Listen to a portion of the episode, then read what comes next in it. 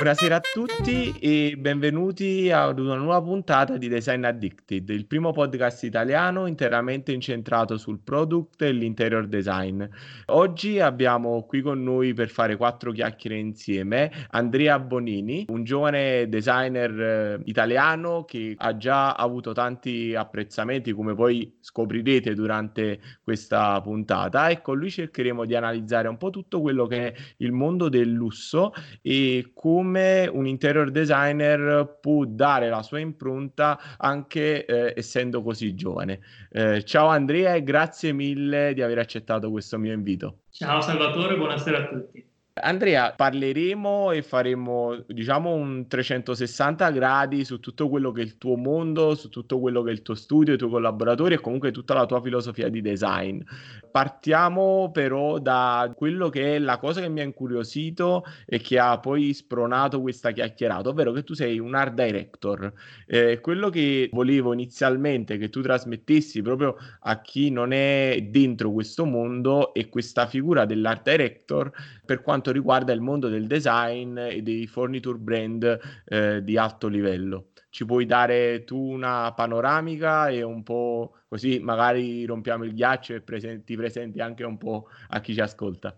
Sì, diciamo che mh, l'attività di art director che svolgo, tra le varie attività che svolgo, è quella che, che faccio in, in, minor, in minor scala perché mi occupo più di parte di progettazione vera e propria, quindi design legato al prodotto e design legato all'arredamento e all'interior ovviamente. Ti racconto un po' brevemente, eh, parto dall'inizio, parto da, da 5 anni fa, quando vengo contattato nel 2014 dall'azienda Turri, eh, che mi chiede appunto di capire se eh, la mia attività di designer poteva in qualche modo aiutare l'azienda a eh, avere un'evoluzione nel mercato perché eh, in quel momento succedeva che eh, c'era un cambio generazionale della clientela.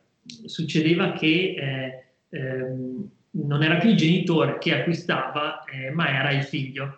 Figlio che probabilmente aveva studiato a New York piuttosto che a Londra e che aveva una sensibilità diversa eh, rispetto a quella del genitore. Eh, da questo appunto c'era un cambio e, e l'azienda, eh, che era molto sensibile a questo tipo di cambiamenti, eh, capiva che necessitava di una, di una, svolta da un punto di vista stilistico.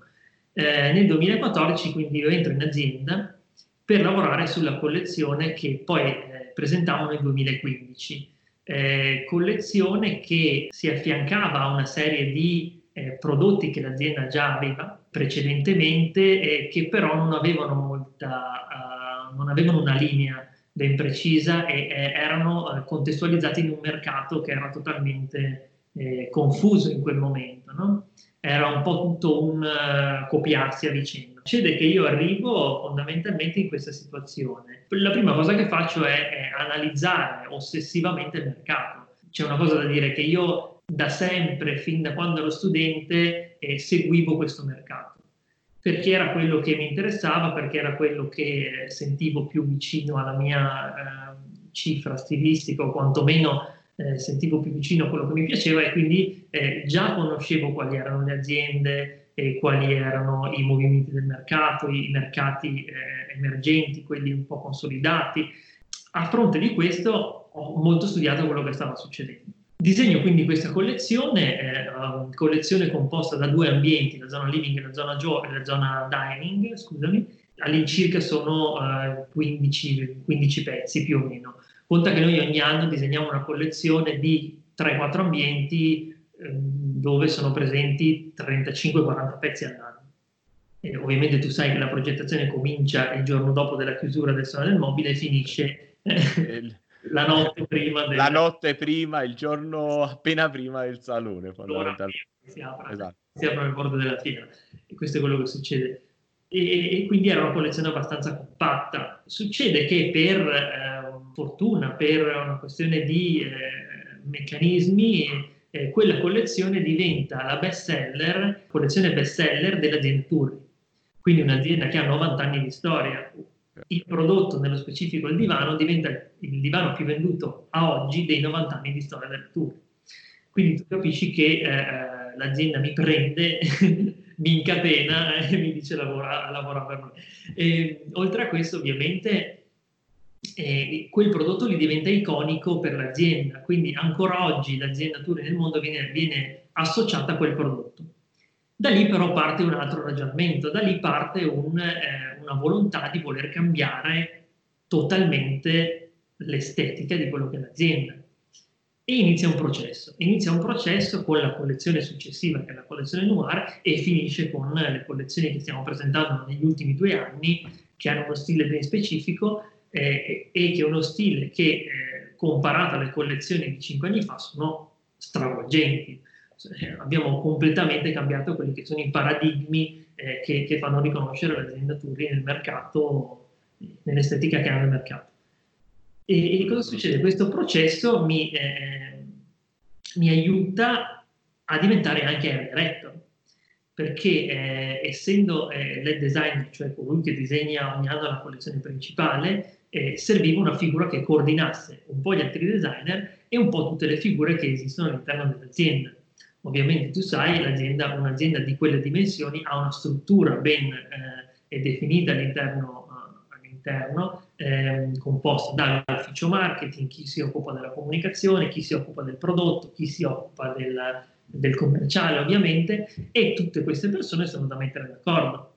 Quindi serve eh, una persona che eh, riesca a coordinare tutte quelle che sono le richieste di varie eh, di questi vari compartimenti che sono ovviamente al 99% delle volte contrari, perché quello che vuole il marketing non è quello che vuole il commerciale, quello che vuole la eh, dirigenza non è quello che vuole la produzione, quindi eh, dalla seconda collezione fino ad oggi mi sono occupato anche di questa parte. Quindi, eh, oltre che essere il designer, mi svesto dagli, dagli altri designer invece di diventare director, perché ovviamente a volte devo anche andare contro quello che io stesso faccio all'interno dell'azienda come designer. Quindi... Andrea, ti faccio 3-4 domande. In primis, se ci puoi dire il nome del divano eh, che hai detto ha segnato un po' questa svolta sia tra virgolette per la tua carriera che per Turri eh, e poi un altro paio di considerazioni, perché praticamente quello che diciamo sta emergendo da quello che ci stai dicendo è che comunque quello di Art Director all'inizio è un qualcosa che cerca di dare uno stile, una linea, una filosofia, un marchio, però poi dopo c'è tutta una, un'azione di coordinazione tra forze in campo differenti che comunque è anche una parte importante da questo lavoro da svolgere. Mm, quello che ti volevo chiedere, eh, una volta che si dà una filosofia ad un brand, come state cercando di darla voi in questi ultimi cinque anni, i nuovi designer che vengono selezionati per andare a dare manforte a questa collezione passano anche da un tuo benestare?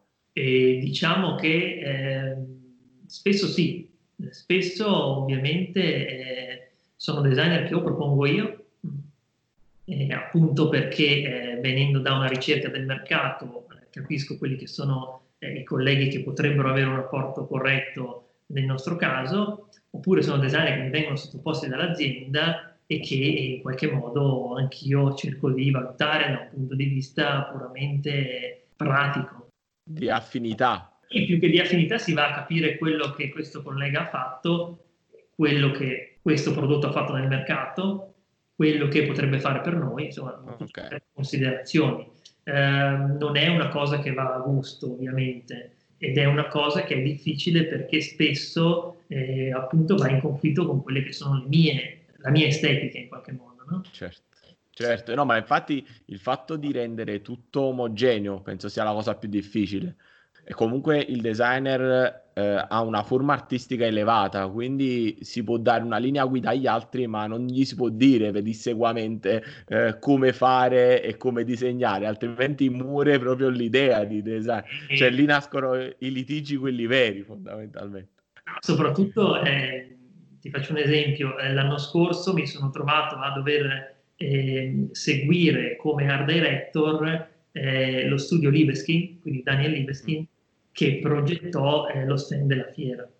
E tu capisci bene che per quanto uno può essere sicuro di sé tutto quanto, trovarsi a dover dire a Libeskin cosa fare è completamente sbagliato. In quel caso ho fatto un passo indietro, ovviamente ho guardato il maestro cosa, cosa faceva perché eh, non potevo fare altrimenti. E non è stato l'unico caso perché ovviamente tu sai ehm, io faccio un lavoro dove chi, è, chi lavora in questo settore ha il doppio del, della mia età più o meno, no, forse non il doppio, non esageriamo, però... Ma, ma, ma giù di lì. Eh, capisci? Quindi eh, mi trovo spesso in situazioni dove eh, eh ho la metà dell'esperienza che ha l'interlocutore va avanti, quindi eh, sai, un certo atteggiamento di umiltà è necessario in certe situazioni. No, ma soprattutto il tenersi da un punto di vista anche un po' esterno per poter accertare l'idea che magari quella persona ne ha viste di più di te e quindi in quel momento vede qualcosa che tu non percepisci, ma, ma stiamo parlando di sfumature. Cioè, mm. penso siano più cose, più cose che vengono fuori da un punto di vista pratico o magari organizzativo, perché sono quelle cose che poi dopo nel tempo eh, si, può, si può migliorare per un fatto proprio che quando una cosa ti passa addosso, dopo la, la cicatrice rimane, mettiamola, sì. mettiamola così. Però io non voglio incentrare tutto su questo perché eh, ho visto che comunque tu hai parallelamente una tua collezione eh, quindi comunque sviluppi un design differente, anche se devo dire con una filosofia abbastanza coerente con quello che disegni per Turri. Eh, l'unica cosa che è evidente è che comunque ci, c'è una ricerca di una tiratura limitata quindi di un qualcosa di su misura di cui ci dà addosso. Ci puoi dire un po' come funziona questa seconda personalità del, del tuo essere designer? È una situazione che nasce da un bisogno, nel senso che eh, nel mio studio, oltre che eh, lavorare ovviamente per la Turi e seguire tutti quelli che sono i progetti legati alla Turi, che non sono solo la progettazione del, eh, della collezione, ma sono tutti gli interior eh, dei vari showroom, l'interior dei cataloghi, ehm, tutti i progetti privati dove il privato chiede l'apporto del designer della Turi, quindi quello è tutto un, un, un mondo. mistero che va a sé. Dall'altra parte ci sono progetti di interior di clienti privati dove eh, mi piace avere un approccio bespoke, quindi mi piace che tutti eh, gli oggetti all'interno dell'interior vengano disegnati per il cliente, disegnati da noi, dal mio studio e prodotti dai nostri artigiani in serie ovviamente limitata, in quei casi sono prodotti disegnati e costruiti per quel progetto lì. Quindi praticamente è un atteggiamento un po' come i primi disegnatori, i primi designer tra il 1920 e il 1950 che non si appoggiavano ad aziende, ma il progetto comprendeva architettura e elemento per elemento, tavolino per tavolino, care quella filosofia lì. È esattamente quell'approccio lì, è approccio cercato e voluto approccio cercato e voluto perché è una, eh, un'esaltazione della qualità fondamentalmente. Quindi i miei clienti si trovano un progetto eh, fatto e cucito per loro e che non trovano da altri, da altri, da altri amici o da altri, o da altri clienti, eh, ma trovano, trovano, un progetto fatto loro con standard qualitativi eh, paragonabili se non superiori a, a, a, a standard qualitativi che hanno prodotti di aziende, di aziende del settore.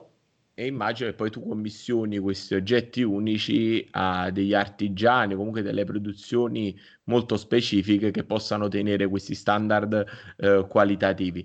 Mm, un'altra cosa che ti volevo chiedere, perché mi piacerebbe sapere la tua opinione, perché in realtà tutto questo mondo del lusso, un po' come lo intendi tu e un po' come lo intendono Turri, ma anche altre aziende italiane importanti come Longhi o tutto il gruppo Luxury Living, eh, viene visto sempre un po' come eh, voler accontentare i ricchi del mondo, cioè viene visto un po' come qualcosa di opulento, eh, però diciamo dal mio punto di vista è una visione superficiale di questo mondo, è banale eh, racchiudere tutto in così poco, quindi volevo da te avere una tua idea, diciamo tu come vedi questa filosofia per, per dare il punto di vista di una persona che la disegna, cioè che quindi cerca di creare eh, attraverso questi paradigmi. Guarda, mm, facciamo un distinguo perché le aziende che oggi si eh, lavorano nell'alta gamma, eh, dico alta gamma per non dire lusso perché sai la parola lusso è eh, sovraesposta e, e, porta con sé anche significati che vengono mal interpretati.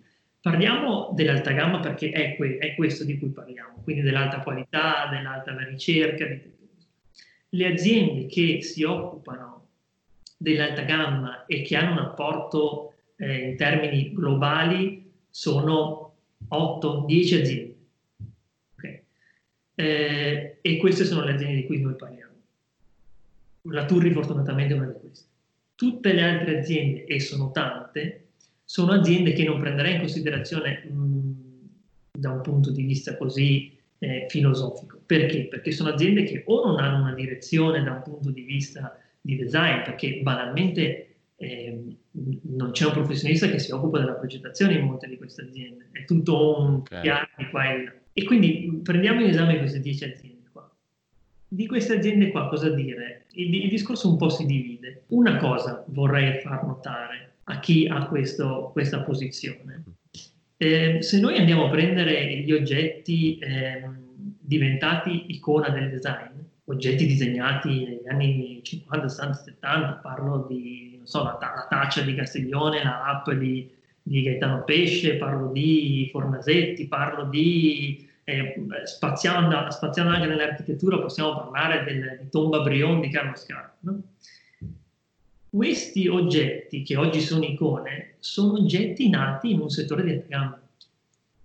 Se non ci fosse stato il settore di alta gamma, eh, un approccio così di ricerca e così sofisticato non sarebbe mai esistito. Quindi chi dice così non ricorda la storia, evidentemente. E diciamo che è una posizione un po' troppo ideologica, no? perché eh, il bello nel mondo è portato da aziende di questo tipo ma questo tuo punto di vista, devo dire la verità, è molto molto giusto perché comunque quando negli anni 50 nascevano questi brand che poi ancora oggi, diciamo, noi accomuniamo al design storico, nascevano con quel tipo di, di filosofia, cioè la qualità dell'oggetto doveva essere massima ed è il motivo per cui oggi ancora ci sediamo su delle sede degli anni 40 e degli anni 50, altrimenti non sarebbe possibile come cosa. Erano prodotti di nicchia, erano prodotti di fascia alta Andrea, ehm, volevo farti un'altra domanda su un po' più la praticità del tuo lavoro, perché tu comunque sei a Milano, che Sì. ovviamente è comunemente immaginato come l'epicentro del design mondiale, però eh, scorrendo i tuoi lavori, i tuoi progetti, comunque la maggior parte, comunque una buona parte sono eh, fatti all'estero. Volevo sapere quanto questo viene fatto sul posto, quindi quanto viaggi per seguire questi progetti e quanto invece eh, il tuo studio di Milano è invece un punto cardine del, anche dell'accogliere i clienti piuttosto che eh, sviluppare le cose col tuo team. Volevo sapere un po' eh, diciamo, la tua routine da questo punto di vista. Sì, diciamo che l'azione si fa qua, perché lo studio è a Milano eh, nella zona di Monte Napoleone e le aziende e tutti i nostri fornitori sono in Brianza, quindi a, a 20 minuti di macchina da qua. Quindi ehm, tutto quello che succede da un punto di vista di progettazione, da un punto di vista di produzione avviene qua. Però il, eh, diciamo che eh, più della metà dei miei clienti sono clienti esteri.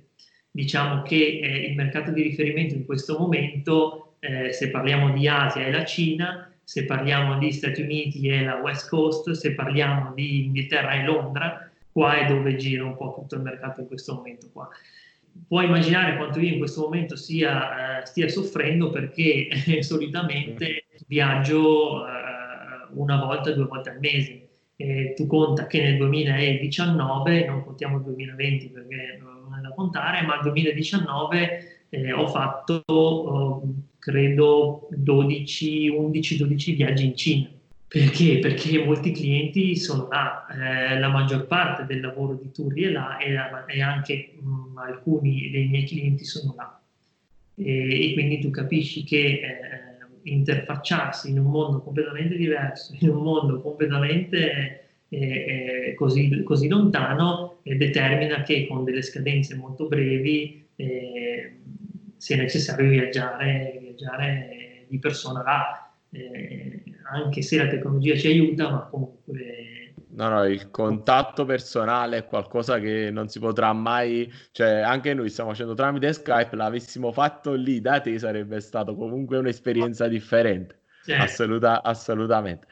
E, e, quindi parlavi della Cina come comunque è il mercato emergente per antonomasia, nel senso che nonostante questa crisi dettata dalla salute eh, continua a essere un po' il punto nevralgico dove tutte le aziende cercano di proiettarsi. Ti volevo chiedere una cosa, quanto conta l'inserimento di questi nuovi mercati anche sulla scelta del catalogo da proporre. Faccio un esempio, una cosa che noto ma che tutti notano, l'idea che i tavoli tondi fino a cinque anni fa non esistevano nel, nel design eh, italiano all'improvviso si, ci sono solo tavoli tondi perché i cinesi mangiano solo su tavoli tondi e un oggetto come Lazy Susan, questo piatto girevole centrale, nessuno sapeva cosa fosse, oggi improvvisamente se non c'è sembra che ti manca qualcosa, ti manca proprio la B e C fondamentalmente. Quindi volevo chiedere quanto questa emergere dei paesi asiatici ha cambiato i cataloghi delle aziende con le quali ti sei interfacciato, ma comunque anche quelle che ti piacciono, perché comunque non, non parliamo solo di quelle con le quali collabori. Sì, l'esempio che hai fatto è chiaramente l'esempio più corretto che c'è. Mm.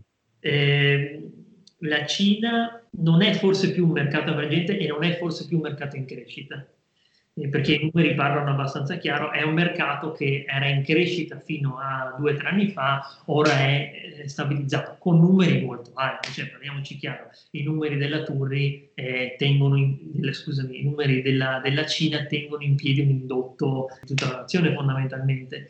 Ehm, però non è più un mercato in crescita, così in crescita. Ci sono altri mercati che sono molto più in crescita di come è in crescita il mercato cinese e c'è il mercato indiano, parlo del mercato dell'Asia in generale, quindi Vietnam, Cambogia. E gli Stati Uniti stessi è un mercato che eh, non era più così in crescita, ora è tornato molto in crescita. Ovviamente, vedi, eh, torno al discorso di prima dell'Air Director, no? Quando è che si va in conflitto? Si va in conflitto quando i commerciali ti dicono eh, fai qualcosa che piace alla Cina e il marketing dice fai qualcosa che piaccia agli Stati Uniti. Quindi eh, questo è uno di quei sì. no? Eh, io credo che personalmente non si debba troppo prendere in esame il mercato di riferimento, perché comunque un prodotto che si lancia sul mercato deve essere un prodotto eh, globale e deve essere un prodotto che eh, faccia percepire l'italianità in tutto il mondo, perché alla base il fatto per cui eh, un cliente straniero eh, compra un oggetto italiano è perché vuole vedere l'italianità e vuole vedere certo ci vuole sentire dentro in qualche modo un feeling italiano. E, e quindi se noi ci mettiamo quanti a fare prodotti per piacere al mercato cinese, sono prodotti che probabilmente non piacciono al mercato degli Stati Uniti o non piacciono a Londra. E quindi chiaramente eh, quello che si fa è trovare un po' un balance. Non bisogna troppo, secondo me, accontentare i mercati. Bisogna guardarli, bisogna studiarli, ma non troppo accontentarli. Sì, perché giustamente dici tu, eh, abbiamo il made in Italy, che è quello che, cosa, che vogliono, noi gli dobbiamo dare quello che già hanno fondamentalmente. un, po', un po' quello, diciamo, il succo di questa, di questa tua opinione. Ti volevo chiedere, proprio parlando di questo, tu hai una filosofia, uno stile abbastanza lineare nei tuoi progetti, cioè si rivede, si rivede la tua mano nei tuoi progetti, però sei ancora giovanissimo, hai 34 anni, quindi eh, comunque, come hai detto tu, i tuoi pari ruolo ne hanno quasi il doppio. Pensi che questa filosofia possa variare, cambiare? E se sì, quali sono le aziende o comunque più che aziende anche delle eh, linee stilistiche che ti piacciono, tipo mondo scandinavo, piuttosto, cioè qualcosa di diametralmente opposto da quello che ora proponi tu. Ci sono delle linee che ti piacciono? Dici un giorno vorrei disegnare un prodotto per uh, Mui piuttosto che eh, fare qualcosa in legno sagomato per porata, delle cose che ti stuzzicano che pensi eh, prima o poi questa cosa la provo. Guarda, parto dalla fine. Eh, eh le, aziende, eh, le aziende dei miei sogni ci sono, eh, non sono tante, perché sono comunque circoscritte in un settore, che è quello che, che, è quello che faccio io, che è quello che è la mia sensibilità eh, ti dico, eh, farei molta fatica a disegnare un prodotto per dirti plastica. Eh, farei molta fatica a disegnare un prodotto che viene eh, costruito con uno stampo, una colata e via. Eh, farei molta fatica a disegnare un prodotto che non abbia in sé un apporto artigianale. Eh, per dirti, perché sono cose che sento vicine a quello che faccio, che, che sono cose che, sono, eh, che nascono dal mio know-how e che sono cose che voglio continuare a fare. Quindi le aziende che, eh, i miei sogni, con cui, per, aziende con cui con alcune ho già dei contatti, ci sono già delle cose che si stanno iniziando a, a concretizzare, alcune, alcune meno, Ehm, tuttavia, eh, credo che più o meno insomma, la, mia, la mia linea sia sempre un po', un po' quella. Sai, il nostro lavoro è un lavoro molto emotivo, è un lavoro che nasce dalla ricerca che una persona fa, è un lavoro che eh, eh, nasce da quello che una persona studia. Capisco e percepisco che il mio lavoro è sempre molto influenzato eh, dai miei maestri che, che, studio, che è un lavoro molto influenzato dai viaggi piuttosto che dalla mia sensibilità in quel momento particolare della vita.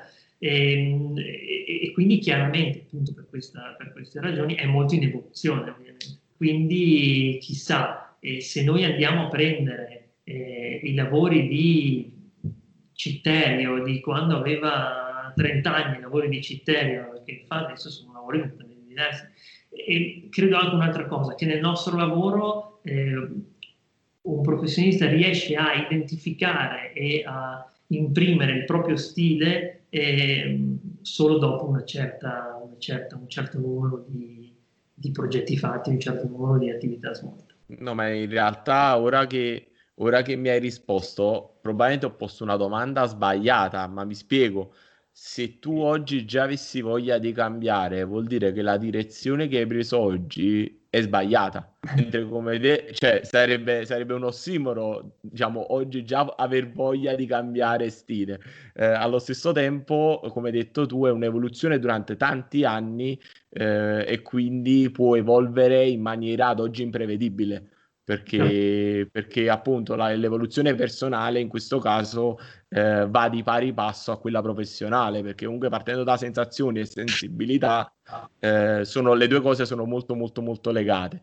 E senza discostarci da questo, quali sono ad oggi i tuoi progetti eh, in sviluppo? Se ci puoi dare qualche eh, anticipazione, qualche idea delle cose che stai preparando, che erano pronte prima di questa di, questa, di questo blocco totale, insomma. Sì, e guarda, sono, secondo me i progetti più interessanti in sviluppo sono quelli di interior design. E, nello specifico sono un progetto molto interessante a Lisbona, un ristorante, un ristorante molto grande in una zona molto interessante di Lisbona, un progetto in esecuzione eh, che sarà pronto credo, spero, in estate, fondamentalmente. Questo è un progetto interessante. Poi ci sono tutta una serie di progetti eh, legati al privato, quindi ville e appartamenti tra Milano, Londra e la Cina e mm, fortunatamente anche in Italia, cosa che in questo momento è abbastanza raro. Sempre progetti, come ti dicevo prima, di totale bespoke, quindi eh, progetti dove noi arriviamo e disegniamo eh, dal dettaglio a, a, tutto quanto l'involucro. E ehm, c'è un altro progetto interessante in via di sviluppo all'interno di uno yacht eh, di 76 metri. Quindi anche lì eh, mi trovo ad affrontare un progetto completamente diverso e completamente nuovo per me. Quindi eh, questo prevede che ci sia molta molta ricerca prima e eh, sicuramente tutto quello che riguarda eh, la mia autoproduzione, quindi tutti quei prodotti che eh, disegno ehm, in serie limitata eh, che sono in via di sviluppo. Sicuramente eh, nel prossimo salone presenterò tutta una serie di nuovi prodotti. Oltre a questo c'è il, il mondo Turri eh, dove abbiamo anche lì progetti di interior, abbiamo nuovi showroom, nuove aperture, nuova collezione Andrea, quindi la domanda ora nasce spontanea. Quanti siete nel team? mi hai, raccontato, mi hai raccontato tantissime cose, quindi la domanda che mi farei, ma che si fa chiunque ascolta, dice saranno 3, 5, 15, cioè queste cose in quanti si, si realizzano? Eh, siamo in quattro con me e gli interni. Poi c'è qualche supporto esterno per quanto riguarda la parte magari di renderizzazione o la parte di disegno tecnico, quella un po' più, eh, quella un po' più insomma, pesante, e sono altre persone esterne che fungono un po' da jolly. Diciamo che internamente siamo in quattro. Ok, quindi comunque avete tanto da fare ognuno di voi fondamentalmente. Sì, si conta che noi stiamo tu... lavorando anche in questo periodo perché io ehm, sai, ho la fortuna di abitare vicino al mio studio e faccio questa, questa camminata di due o tre minuti qua nella zona di Monte Napoleone, Piazza La Scala e Galleria Vittorio Emanuele completamente deserte, quindi questo, già in questo ambiente un po' surreale. Entro in studio e vedo le postazioni con i computer che lavorano, perché comunque da remoto eh, i certo. stanno lavorando, quindi eh, c'è questo, questo ambiente affascinante che, che sembra, che sembra andare qua, avanti quasi da solo praticamente, come se le macchine avessero preso il sopravvento. Esatto, esatto, questa automazione un po' alla Metropolis che, che è sempre interessante. Va bene Andrea, senti, in primis grazie mille, sei, sei stato gentilissimo. Ti volevo fare un'ultimissima, un'ultimissima domanda. Eh, ti volevo chiedere, eh, due, diciamo, due aspetti. Uno ce lo siamo detti prima di cominciare questa chiacchierata, ovvero questo ottimismo per la ripresa dopo questo blocco dovuto al virus, però volevo una tua opinione e poi volevo un po' dare una tua, diciamo, eh, sensazione, una tua eh, un, un, tuo invito ai, giovani, ai, giovani designer che approcciano eh, ora appena finito gli studi a 23-24 anni, eh, una, un, due o tre dritte sul cosa fare, come muoversi, almeno secondo il tuo punto di vista, ovviamente non c'è una formula, una formula esatta. magari ci fosse. Io sono molto ottimista, molto ottimista perché credo che questo questo rallentamento forzato eh, sia stato molto terapeutico in, in, una società, in un mondo molto caotico, molto veloce. E, è un tempo che ci ha portato a riflettere, che ci ha portato a studiare, che ci ha portato a meditare, che ci ha portato a fare cose che prima non facevamo, ad avere rapporti eh, interpersonali diversi, ma più, forse più intensi. E, ehm, e quindi credo che sia il momento giusto per eh, un rinascimento in qualche modo, no? cosa che noi italiani sappiamo fare sempre molto bene. Sempre molto bene. C'è anche, ehm, ti dicevo prima che sentendo i miei colleghi piuttosto che i miei clienti imprenditori, ehm, sono tutti molto, molto eh, ansiosi di cominciare, di cominciare con una nuova energia accumulata in questo periodo e quindi prevedo che ci sarà un'esplosione, prevedo che ci sarà una nuova, una nuova energia positiva per tutti quanti. Il bello, tra virgolette, di queste crisi è che un po' spazzano via eh, forse eh, quelli che già prima erano un po' titubanti, no? quindi quelle aziende che non erano solide piuttosto che, eh, che chi non era onesto, chi non faceva un lavoro molto pulito e questo è senz'altro positivo. Quindi sicuramente eh, io credo che sarà tutto molto interessante serviva, serviva il mondo, forse ci ha chiesto un attimo di, di respirare. No? Una boccata d'aria. Esatto, e questo secondo me avrà dei, dei, dei risultati positivi. Poi non dimentichiamoci che comunque eh, credo che molte persone abbiano sofferto nel rimanere a casa, nel rimanere chiuse, nel perdere la libertà e che siano molto più portate in un futuro a fare cose che prima non facevano. Banalmente a spendere quello che prima non spendevano, a viaggiare dove prima non viaggiavano. Quindi anche questo secondo me porterà a, una, a, un, a un, vortice positivo. Non voglio essere ripetitivo, le due o tre dritte che ti dicevo per chi finisce ora eh, e poi eh, l'altra cosa che ti volevo chiedere è il nome del divano che ci dicevi ah, all'inizio. Quello prima che cioè, non ti faccio chiudere la, la, la chiacchierata se non, non, ci dici nome, cognome e anno di produzione. Allora, il divano è il divano Vogue, è della collezione Vogue del 2015, presentato nel 2015.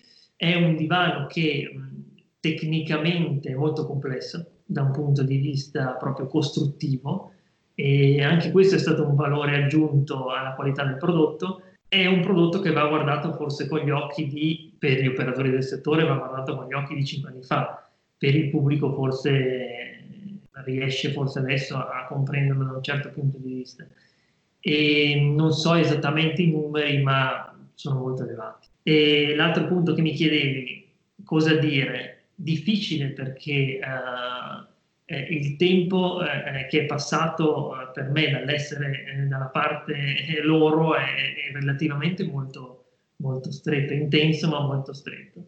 E, mm, è, è un settore molto difficile, è un settore molto impegnativo, un settore dove eh, siamo in pochi, siamo in tanti e i posti sono pochi, quindi c'è molta competizione, molta competizione, bisogna stringere i denti perché eh, succedono molti colpi bassi, succedono molti non tutti sono onesti, le aziende non tutte sono oneste, cioè voglio dire un settore molto anche sporco da un certo punto di vista, quindi non è un settore così poetico come lo si potrebbe immaginare. E dove c'è business c'è sempre un po' di, di, di forza in qualche modo, no? Quindi l'essere pazienti è senz'altro una cosa fondamentale. Non smettere mai di studiare, perché comunque eh, studiare è una cosa fondamentale. Conoscere il passato per interpretare, per conoscere il futuro è fondamentale. Quindi studiare, studiare, studiare e lavorare. Lavorare perché chi fa il mio lavoro sa che non esiste domenica, non esiste Natale, non esiste Pasqua se serve. E quindi è chiaro che serve una dedizione che solo chi ha una vera passione può, può fare, altrimenti ci sono mille altri lavori da fare. Su, su, una cosa mi trovi perfettamente d'accordo, cioè che lo studio e la cultura forse è l'unica arma che un giovane può avere per farsi trovare pronto quando ha a che fare con persone molto più esperte, perché no. quella è, è, un, è, un, diciamo, è un know-how che nessuno ti potrà togliere. E come, come dicevi tu, eh, il passato è maestro quindi studiare dal passato è, è, qualcosa che arricchisce molto più velocemente che provarlo sulla propria pelle. Questo, questo sicuramente, cioè, può essere uno scalino eh, superato molto più rapidamente. Eh, sulla pazienza anche mi trovi perfettamente d'accordo perché comunque facciamo un lavoro dove hai a che fare con tante personalità, figure differenti e quindi bisogna essere sempre onesti, però bisogna anche saper dare eh, a tutti un po' quello che vogliono, bisogna essere un po' pragmatici, non si può essere eh, troppo, troppo o bianco o nero. Certo, poi sai, ascoltare chi eh, lavora con le mani è sempre una cosa secondo me fondamentale, cioè eh, mi capita spesso di trovarmi davanti a persone, a maestranze che eh, costruiscono eh, arredamenti da prima che io nascessi, quindi di fronte a un certo tipo di, eh, di conoscenza puoi solo che ascoltare non ah. di certo pretendere. Ma guarda, ne parlavo un paio di giorni fa con eh, Edoardo per quanto riguarda il vetro di Murano. E lui mi dice: Quando entri in fornace, tu puoi dare delle linee guida, ma quello fa il mastro vetraio da 50 anni se esatto. ti dice che un colore non, non, si può fare, non si può fare, non è che ti vuole dare eh, contro, ti vuole dare torto. Eh, Andrea, grazie mille di, di aver accettato questo mio invito, è stato super interessante. Ovviamente ti auguro il meglio, ma spero finita questa pandemia di poter venire a Milano, così magari ci conosciamo anche, anche dal vivo. Chiudiamo qui questa nostra chiacchierata con Andrea Bonini e vi aspetto la settimana prossima per un nuovo episodio di Design Addicted. Buonasera, grazie mille. Grazie mille a te Andrea.